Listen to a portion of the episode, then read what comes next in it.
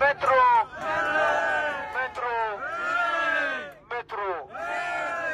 مترو. مترو.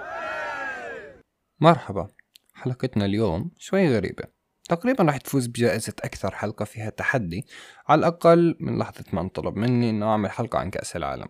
إنه إيش الغريب في لعبة عبارة عن 22 شخص بركضوا ورا كرة غير إنه العيلة كلها بدل تملى تحضر وتتابع بشغف وإنه في مليارات الدولارات سنويا تصرف على هاي اللعبة. ولكن هذا مش الإشي الوحيد اللي اكتشفته. في الواقع في كمية تكنولوجيا لا بأس بها موجودة في هاي اللعبة من تصاميم الملاعب لتصميم الكرة وحتى في تنظيم المدن في التجمعات زي كأس العالم. واليوم حنحكي عن تحضيرات مونديال كأس العالم 2022 اسمع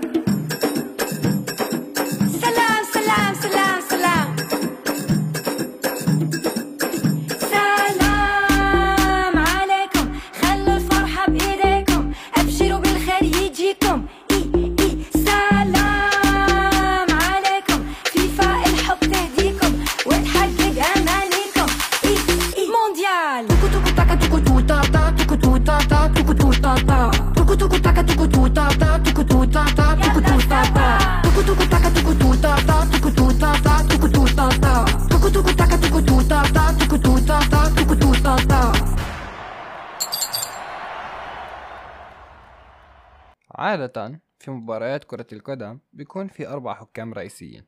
هم الحكم الأول وهذا اللي بركض بالنص طول المباراة واللي بتفتح فيديوهات اليوتيوب عشان تحضر أكو عشر عرقلات تعرض لك الحكم لأنك مش عارف تنام. كمان في عنا حكمين الراية هم الحكمين اللي على طرف الملعب واللي عادة بيكونوا في زوايا متقابلة واللي بيتحرك في كل واحد فيهم في المنتصف الخاص فيه من الملعب. وعادة بيتحركوا مع تحركات المدافعين ومهاجمين الفريق المعاكس لكشف التسلل رميات التماس الأخطاء داخل الملعب اللي الحكم الرئيسي ما شافها. إن ما عرفت مين هم هم الحكمين اللي معاهم علم أصفر وأحمر على طرف الملعب. الحكم الرابع. واللي عادة ما يجلس خارج الملعب على مسافة قصيرة من خط التماس بين الفريقين.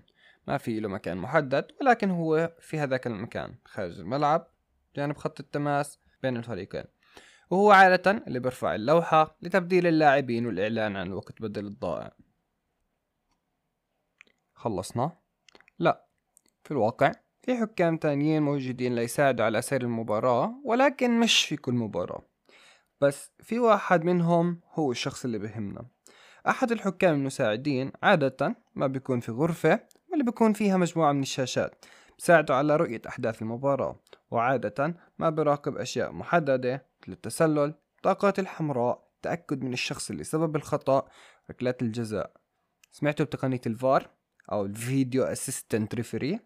أيوة هاي مسؤولية الحكم الموجود في هاي الغرفة. اعتمدت تقنية الفار في مونديال 2018 في روسيا ولكن تقنية الفار هاي السنة شوي غير. كيف؟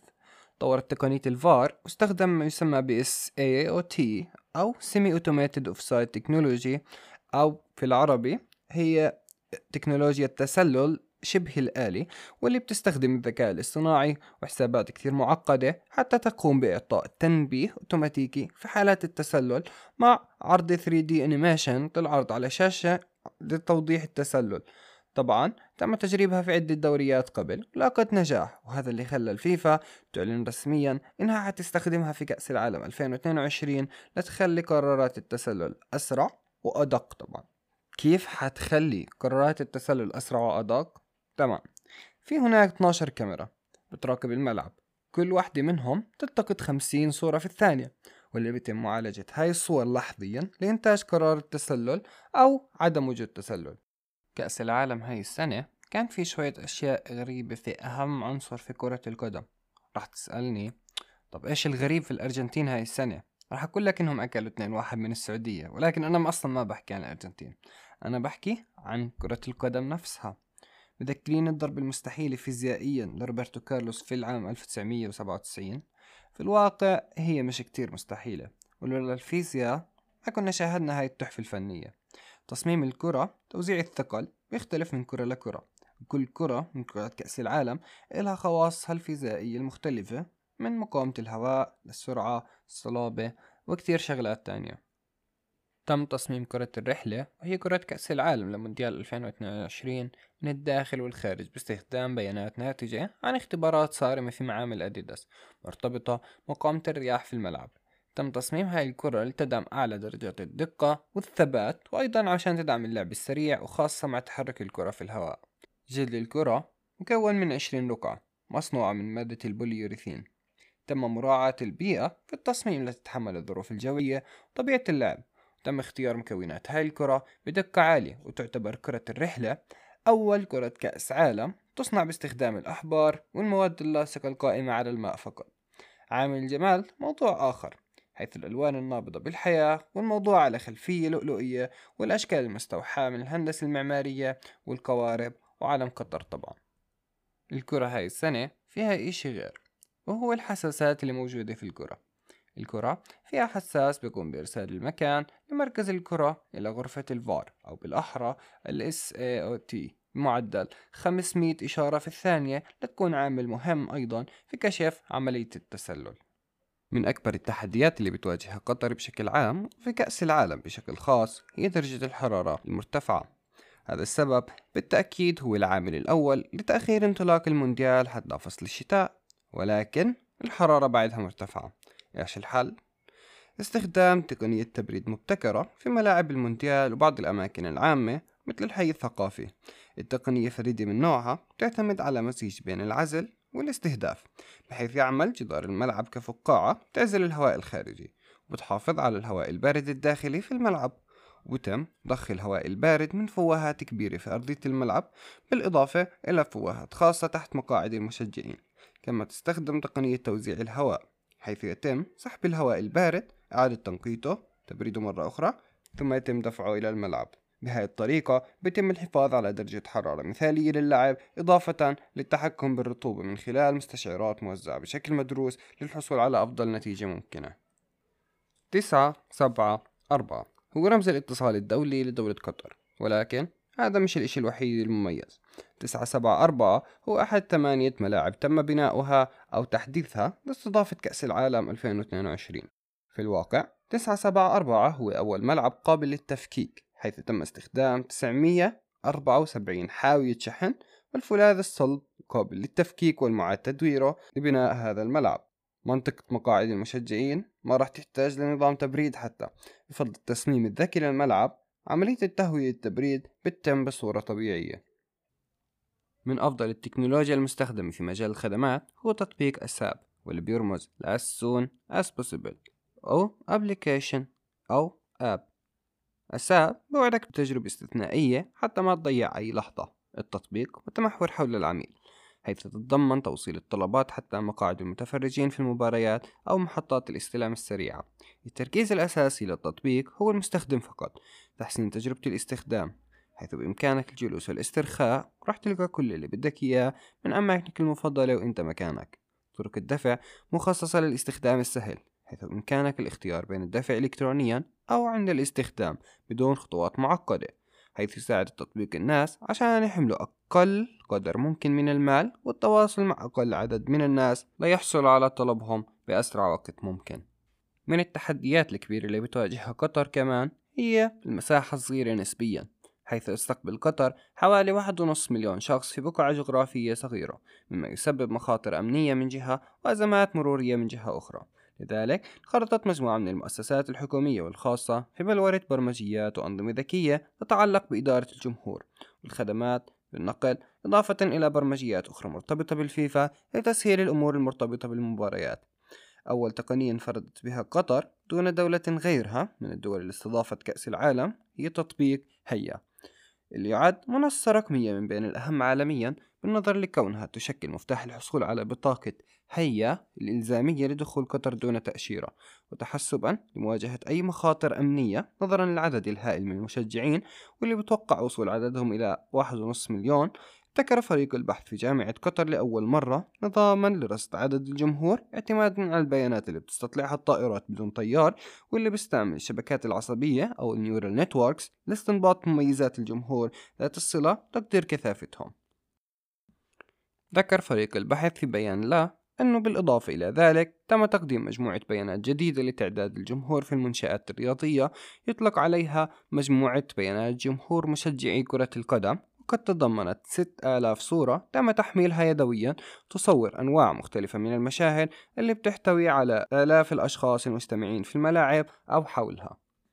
غير هيك في برنامج المدينة الذكية لإدارة شبكة الطرق الموجودة في قطر خلال أحداث كأس العالم لكرة القدم 2022 يعد من أهم البرامج المرصودة لإدارة حركة السير والجولان خاصة أن التظاهرة العالمية سيتم تنظيمها في مساحة محدودة بالنظر لتقارب المسافة بين الملاعب. وبحسب مصادر رسمية فإن برنامج المدينة الذكية يقوم بإنشاء نسخة رقمية أو تمثيل افتراضي لشبكة الطرق المستخدمة في قطر واللي بإمكان استخدامها لتطبيقات مثل أنظمة التحكم في حركة المرور ما يؤدي لإدارة الحركة بصورة أكثر كفاءة من ذي قبل وبالذات خلال مباريات كأس العالم وحركة الاكتظاظ للمرور المتوقعة خلالها.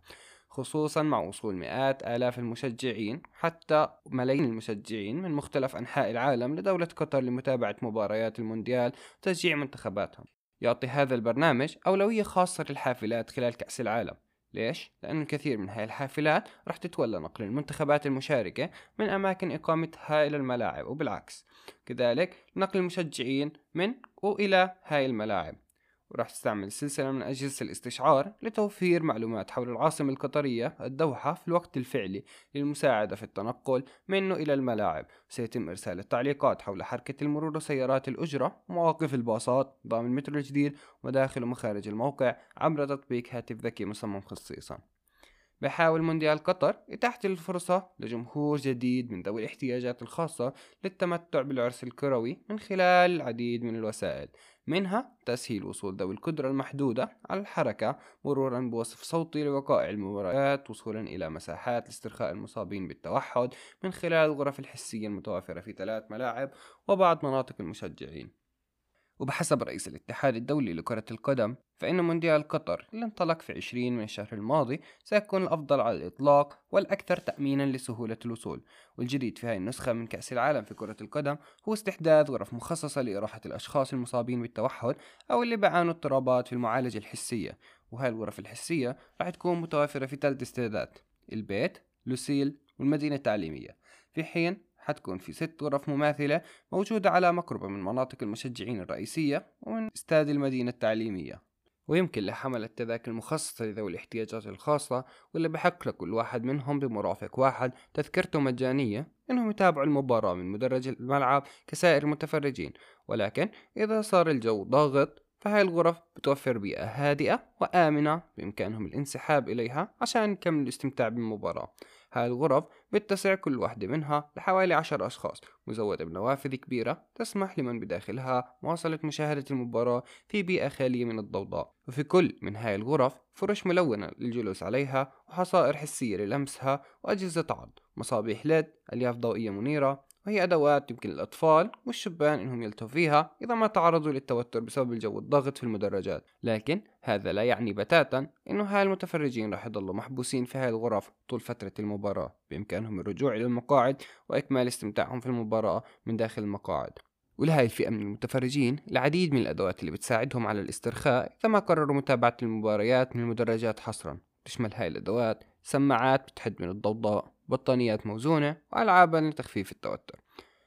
كمان منظمين مونديال قطر بيوعدوا بمسارات يسهل الوصول إليها بدءا من أماكن إقامتهم وصولا إلى الاستادات مناطق المشجعين سواء كان تنقلهم عبر وسائل النقل العام أو بالسيارات. في الواقع اللي انذكر هو جزء بسيط من الاستعدادات اللي عملتها قطر لاستضافة المونديال والأشياء اللي ما انذكرت أكثر. فإنه إذا حابين تشاركونا أشياء أنتوا عجبتكم حطوا لنا إياها في التعليقات.